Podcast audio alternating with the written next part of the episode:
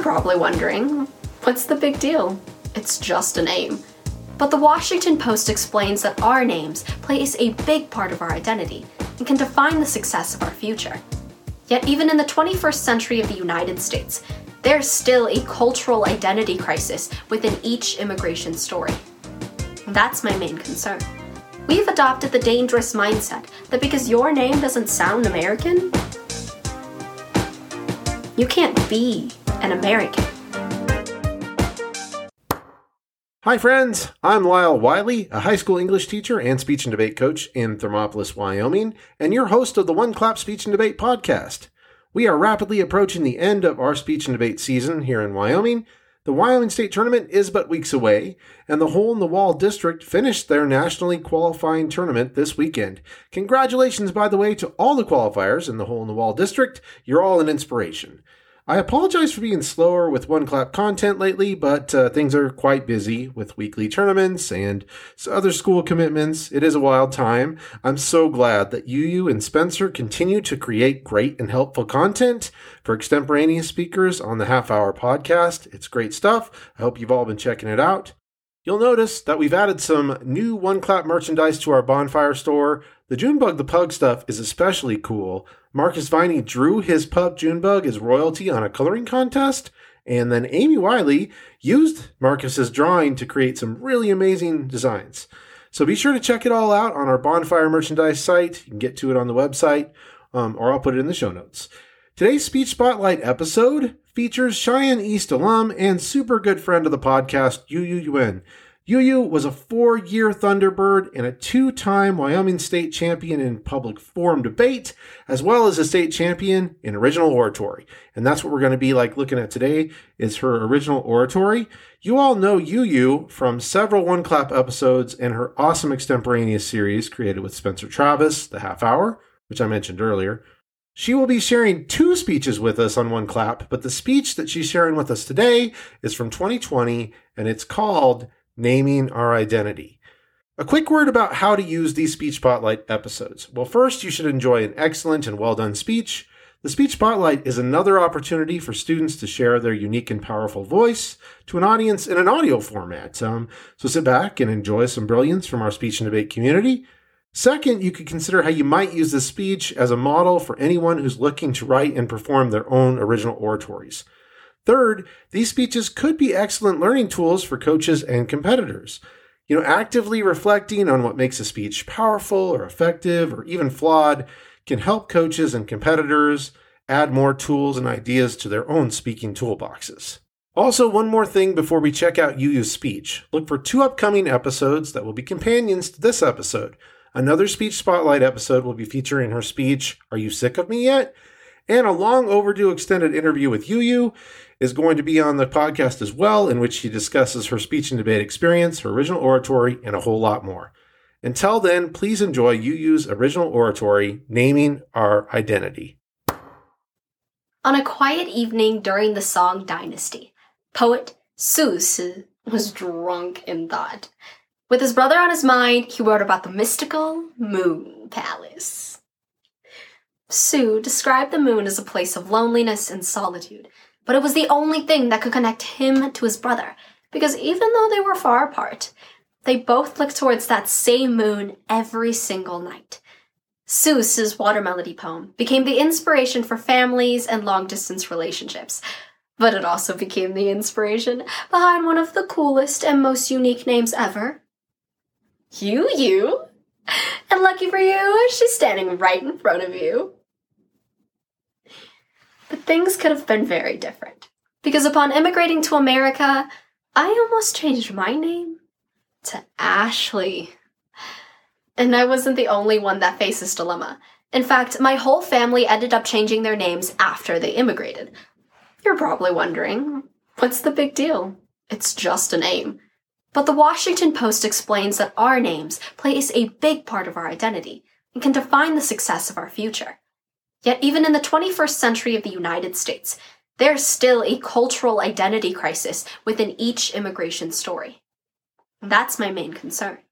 We've adopted the dangerous mindset that because your name doesn't sound American,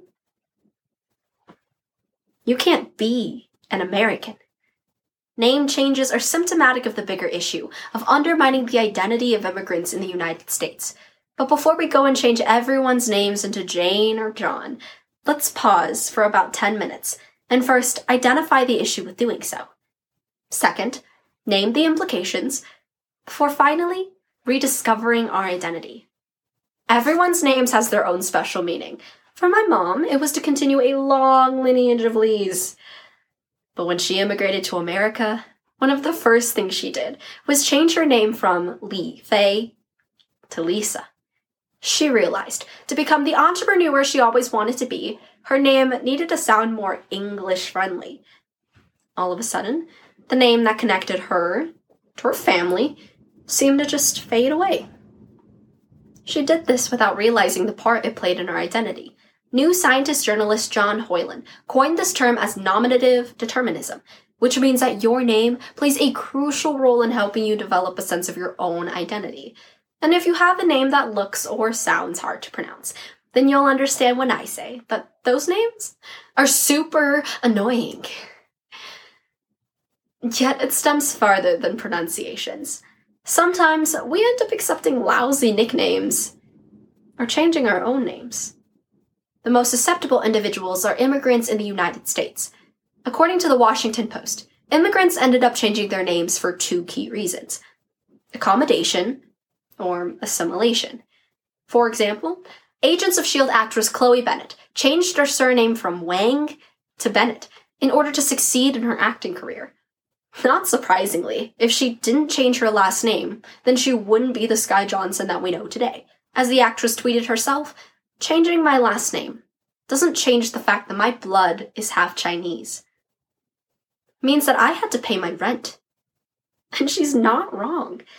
Employers are less likely to hire someone with a foreign name, as the Harvard Business Review reports that among Asians, resumes with an anglicized name had a 21% chance of a callback compared to only 11% when resumes had a foreign name. Which is why I wasn't surprised when the Asian role in Ghost in the Shell went to Scarlett Johansson. Instead of, a, I don't know, me? Because I'm Asian? But really, we're making people choose between their career or their culture. Instead of allowing immigrants to gain opportunities with their skills, we're telling them it's either our way or the highway. And rather than promoting diversity and appreciating different cultures, we've put immigrants and ourselves into a constrained box. While my mother adopted the American culture, my dad didn't even get the choice. Next thing we knew, Yuan Jianlin became Jim. Now, I'm not saying all name changes are bad, just the ones that are really bad. For example, in a Southern California elementary school, eight year old Facundo caused the teachers to hold an emergency meeting. In a school that constantly created American names for its students, Facundo had to be changed. They decided to take the undo out of fac. Undo. Yeah. That didn't go so well. Thankfully, they ended up just calling him Facundo. Much like this example, the implications shine through when we don't even try to pronounce a person's name correctly. We end up undermining their identity for our own convenience. The Seattle Globalist reported a devastating incident of this at Columbia University. The Chinese international students residing there had proudly posted their birth names on their dorms. But the American students, felt the need to tear down these name tags and target the individuals because of their race, language, and culture. Instead of being able to proudly present their names and express their culture, they opted to change their names and hide their culture to avoid being targeted. No matter how long or difficult the name, the impacts are just as devastating. Rita Coley, Graduate professor at the University of California explains that actions as simple as mispronouncing someone's name can cause the individual to believe that their identity or aspects of their culture are inferior or an inconvenience. Out of all of my family members, my sister was affected the most. Upon immigrating to America during the eighth grade, she was constantly laughed at for both the pronunciation and the mispronunciation of her name. As a result, she changed her name from Li Jia Jia to not Jane, not Judy, but to Cindy. On the individual, we've caused them to believe that their own culture is an embarrassment. And in our society, we've allowed actions that promote racism to continue to plague our world. Growing up in the United States, nine year old me believed my name made me stick out like a sore thumb. I did almost everything I could to bury my inner Asian. But even then, I still faced an identity crisis. I wasn't American. But now, I wasn't even Asian. Thankfully, I found a silver lining. We have to get out of the mindset that our options are just black and white. Instead, it's more of a gray. Let me explain. An immigrant will eventually go through this phase of their life and develop a better sense of their identity. Instead of only accepting their culture or the American culture, they find a gray area to stay in.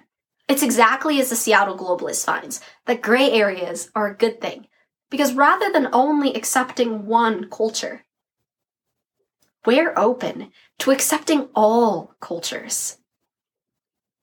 It's time for us to realize an immigrant doesn't have to be fully American. We can be both ethnic and American at the same exact time. But what can we do? Individually, we can each participate by using the acronym LPP learn, pronounce, and practice. When meeting someone new or approaching someone with 18 syllables in their name, instead of just knowing of the name, we should make an effort to learn more about the name. Then we must use the correct pronunciation to address the individual. And it doesn't just stop there, because we must practice saying their name correctly to address them later on. With more knowledge on a culture and awareness on pronunciations, we can turn the tide of exclusivity little by little. And here is where that starts. Let's try something. In the comfort of your own home, I want you to try pronouncing my name. Ready? Okay, say you, you. Is it really that hard? Okay, I'll admit, there are other names that are harder to pronounce, like Li, Jia, Jia. But a name like that doesn't deserve to be changed to Cindy for our own convenience. When it comes to cultural identity in the United States, we still have a long ways to go. But the actions we can take, is as simple as taking the time to say someone's name correctly. Because if we can't even take this simple step, how do we plan on taking the long and treacherous journey towards acceptance? In a society where we promote diversity, we've created a lot of loopholes that let us get away with quite the opposite. It's time for us to realize this problem we've created, to take the necessary action towards solving it, Taking the time to learn, pronounce, and practice saying someone's name correctly can make a bigger impact than you think. It's as Confucius once said that the beginning of wisdom is to call things by their proper name. Now that you know my name, what's yours? Thank you so much to Yu Yu for sharing her excellent original oratory. Hey, be on the lookout for two more episodes featuring Yu Yu and her oratory expertise. Be sure to check out oneclapspeechanddebate.com where I'll link to a video of Yu Yu's speech. The video is going to be another great resource for coaches and competitors who want to learn from Yu Yu's performance. If you have an idea or a request for One Clap Speech and Debate, shoot me an email at lawwiley at gmail.com or reach out on the One Clap Speech and Debate podcast website or social media, linked in show notes yeah, I'm a little bit busy right now, but I, I promise I'll get back to you as soon as I can. I want to hear from you and I want to hear your ideas. It's time for some shout outs. Thank you to everyone who's a patron of One Clap Speech and Debate. Your kind gifts help me keep this show going. Thank you to Marcus, Lonnie, Debbie, Missy, Ashley S., Ashley M., Beth, Laura, Brenda, Aaron, Terry, Tina, Alan, Matt, and Joel for your continued support. And thank you to our newest patron, Aaron Loya. That dude is amazing. Check out our Patreon page, also linked in the show notes, if you'd like to join in support of One Clap Speech and Debate and partner with me on this journey. Thank you so much for listening, and best of luck to everyone who's out there competing in culminating events from One Clap Speech and Debate. One Clap Podcast.